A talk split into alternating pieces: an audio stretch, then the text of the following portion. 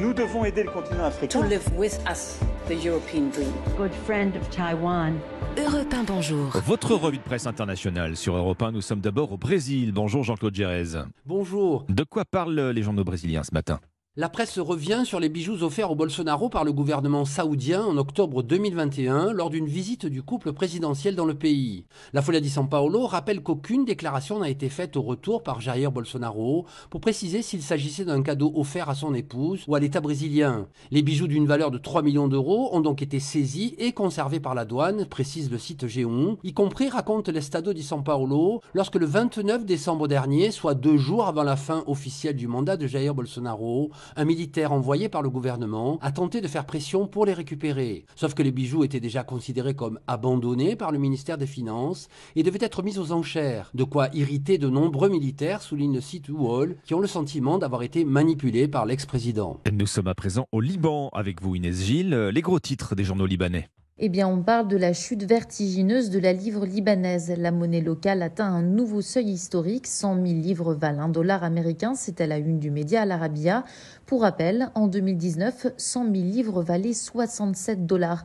Alors, comment expliquer cette nouvelle chute? Eh bien, le Liban est privé de gouvernement et de président. Pas de sortie de crise en vue, ce qui favorise l'inflation. Et surtout, selon l'Orient le Jour, ceci s'explique par la reprise de la grève lancée par l'Association des banques du Liban. Celle-ci proteste contre une décision de justice favorable aux déposants après que des épargnants ont porté plainte pour récupérer leurs économies. La chute de la monnaie libanaise a des conséquences catastrophiques, c'est le média National qui l'indique.